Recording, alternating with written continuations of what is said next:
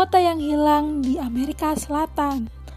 Machu Picchu dikenal sebagai kota kuno yang merupakan simbol kejayaan suku Inca. Lokasinya yang bertebing-tebing menjadikannya sebagai kota kuno yang unik.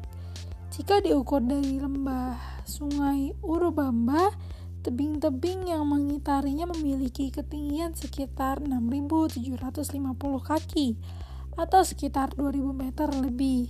Kota Machu Picchu yang berarti puncak tua sempat terlupakan akibat serangan Spanyol terhadap berbagai wilayah di kerajaan Inca.